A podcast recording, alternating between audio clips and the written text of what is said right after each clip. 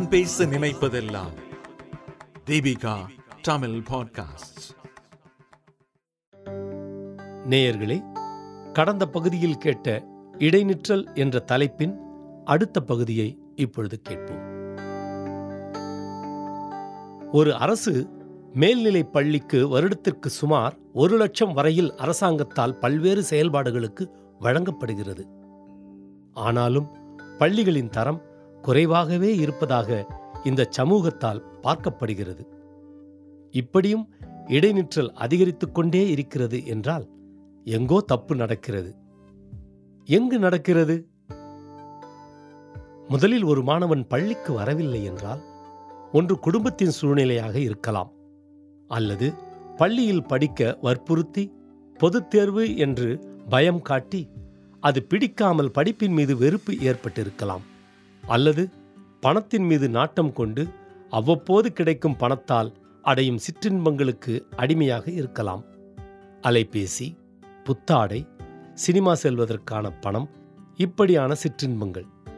இல்லையெனில் வற்புறுத்தி உனக்கு படிப்பு வராது. நீ இங்கே இருந்தனா நாங்கள் நூறு சதவீதம் தேர்ச்சி பெற முடியாது என்று சொல்லி வெளியே தள்ளப்பட்டிருக்கலாம். அந்தந்த வயதில் அந்தந்த வகுப்பில் படிக்காமல் அடுத்த வகுப்புகளுக்கு ஆல்பாஸ் மூலம் சென்று ஒரு கட்டத்தில் பொதுத் தேர்வு என்று வரும்போது அதற்கு ஈடு கொடுக்க முடியாமல் சென்றிருக்கலாம். இவ்வளவு காரணங்கள்தான் பள்ளியில் இடைநிற்றல் ஏற்பட காரணமாக இருக்கக்கூடும். இதைத் தவிர பெற்றோர் இறந்துவிட்டால் குடும்பத்தின் பொறுப்பு இவரின் தலையில் ஏற்றப்பட்டால் வேலைக்கு சென்றால்தான் சாப்பிட முடியும். தன் தம்பி தங்கைகளுக்கு சோறு கொடுக்க முடியும் என்று நினைக்கும் அண்ணன்கள் இடையில் நின்றிருக்கலாம்.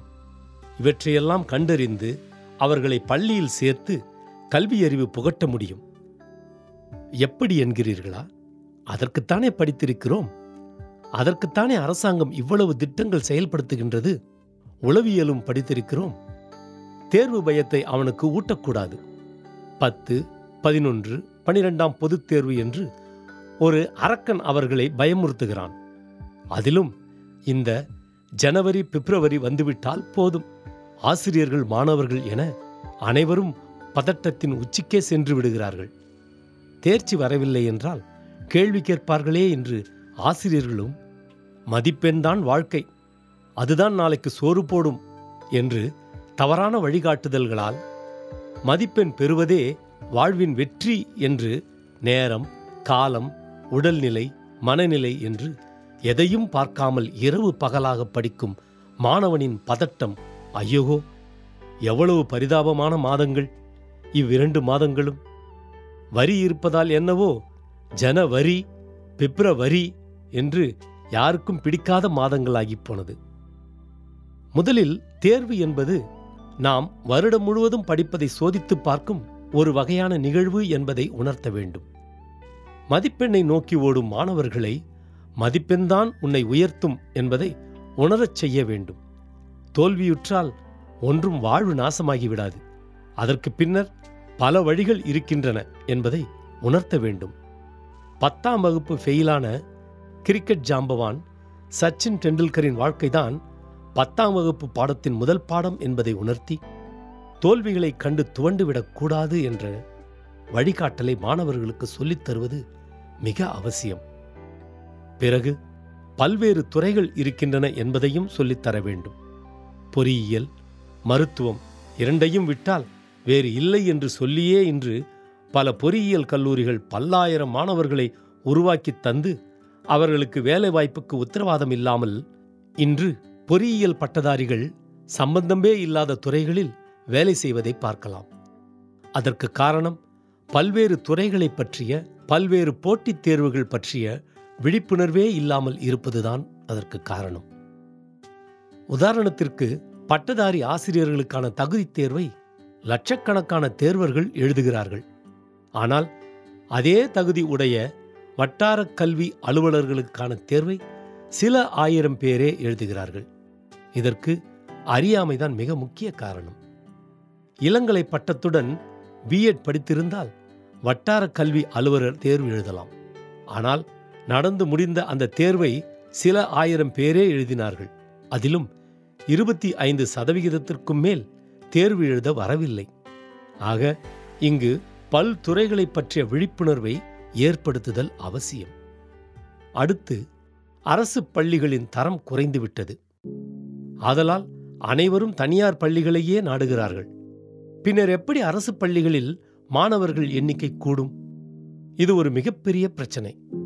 அரசு ஊழியர்களின் பிள்ளைகளை அரசு பள்ளிக்கூடங்களில் சேர்க்க வேண்டும் என்ற கோரிக்கைகள் பல வந்து கொண்டே இருக்கின்றன. அரசு ஊழியர்களின் குழந்தைகளை சேர்த்துவிட்டால் மாணவர்களின் எண்ணிக்கை கூடும். தரம் கூடுமா? நீங்கள் நினைக்கிறீர்கள் ஆசிரியர்களின் குழந்தைகள் அரசு பள்ளிகளில் சேர்ந்தால் கற்பித்தல் நன்றாக நடக்கும் அல்லவா என்று. இது எப்படி இருக்கிறது தெரியுமா? நாம் தான் கோவிலில் கடவுளிடம் முறையிட்டு விட்டோமே நாம் தான் அமைச்சரிடம் கோரிக்கை மனு கொடுத்து விட்டோமே பிரச்சனைகள் தீர்ந்துவிடும் என்று நினைப்பது போல் உள்ளது.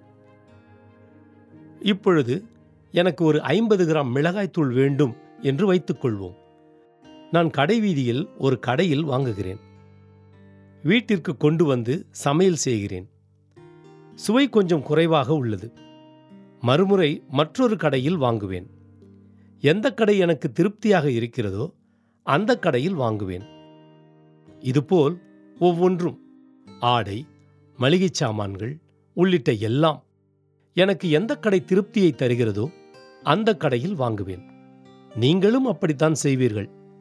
நன்றாக இல்லை என்று தெரிந்தும் அக்கடையில் வாங்குவீர்களா? இப்பொழுது அந்த கடையின் முதலாளி ஏன் நம்ம கடைக்கு ஆள் வரவில்லை? என்று யோசித்து அந்த மிளகாய்த்தூளின் தரத்தை உயர்த்த வேண்டும். அதற்கு விளம்பரம் செய்ய வேண்டும்.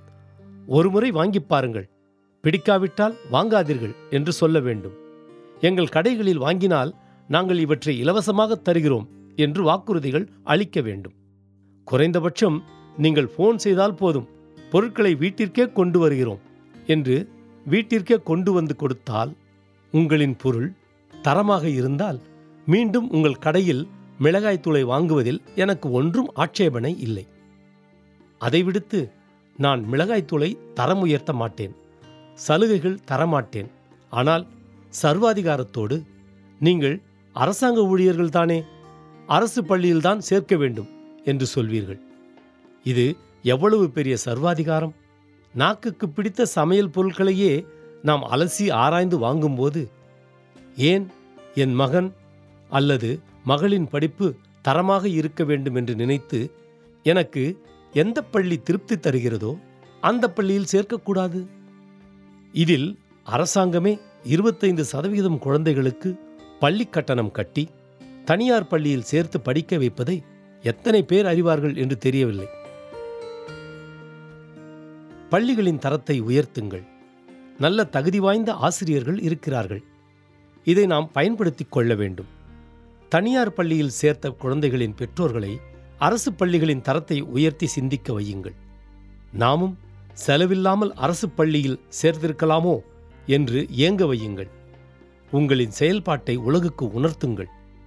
தனியார் பேருந்தில் பயணம் தனியார் மருத்துவமனையில் சிகிச்சை தனியார் விமானப் பயணம் தனியார் பள்ளிக்கூடங்களில் படிப்பு இப்படியெல்லாம் தனியாரை தேடிப் போகும் மக்கள் உயர்கல்வி என்று வந்ததும் குறிப்பாக பொறியியல் என்றால் அண்ணா பல்கலைக்கழகத்திலும் மருத்துவம் என்றால் அரசு மருத்துவக் கல்லூரிகளிலும் சேரத் துடிக்கிறார்களே ஏன்?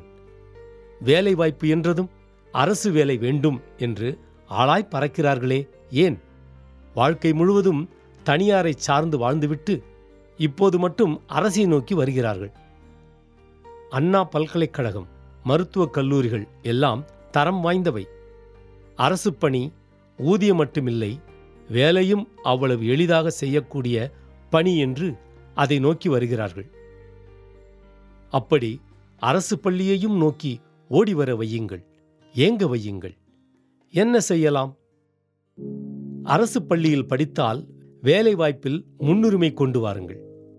அரசு பள்ளிகளின் கட்டடங்களை தரமாக கட்டுங்கள்.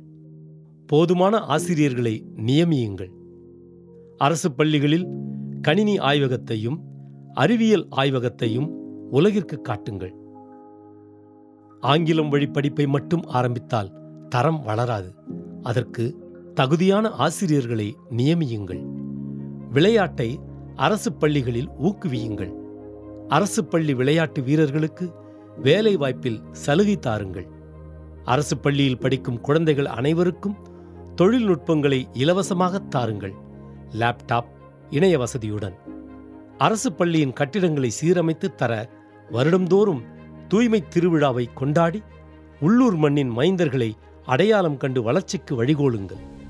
எட்டாம் வகுப்பு முதல் பொதுத் தேர்வு வெற்றி பெறும் மாணவர்கள் ஒன்பதாம் பத்தாம் வகுப்பில் தொழிற்கல்வியுடன் படிப்பதற்கு வகை செய்து தாருங்கள்.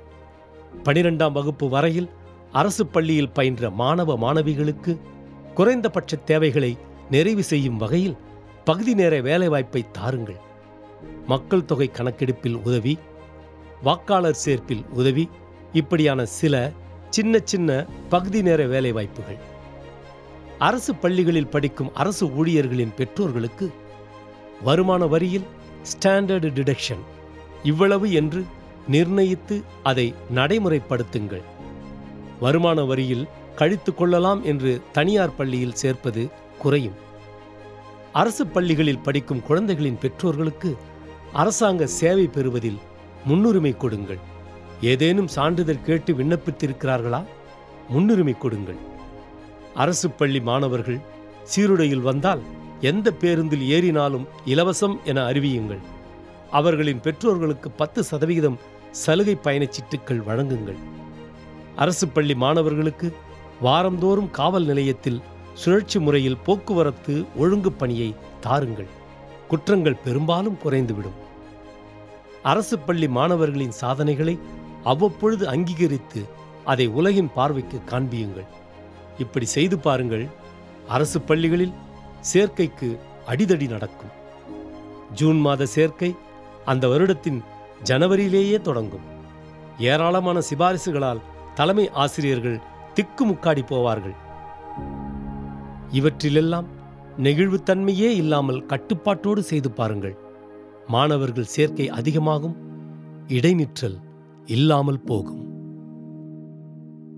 நன்றி. இந்த வலையொலியை தயாரித்து வழங்குவது தீபிகா ஊடக மையம் இணைந்து வழங்குவது அரும்பு பதிப்பகம் மற்றும் தொன்போஸ்கோ கல்லூரி சென்னை. குரல் வடிவம் ஏடி சாண்டோ. ஒலி வடிவமைப்பு வின்ஸ்டன். மீண்டும் மீண்டும் கேட்கத் தூண்டும். நான் பேச நினைப்பதெல்லாம் தீபிகா தமிழ் பாட்காஸ்ட் வாரம் இருமுறை சந்திப்போம். சிந்திக்க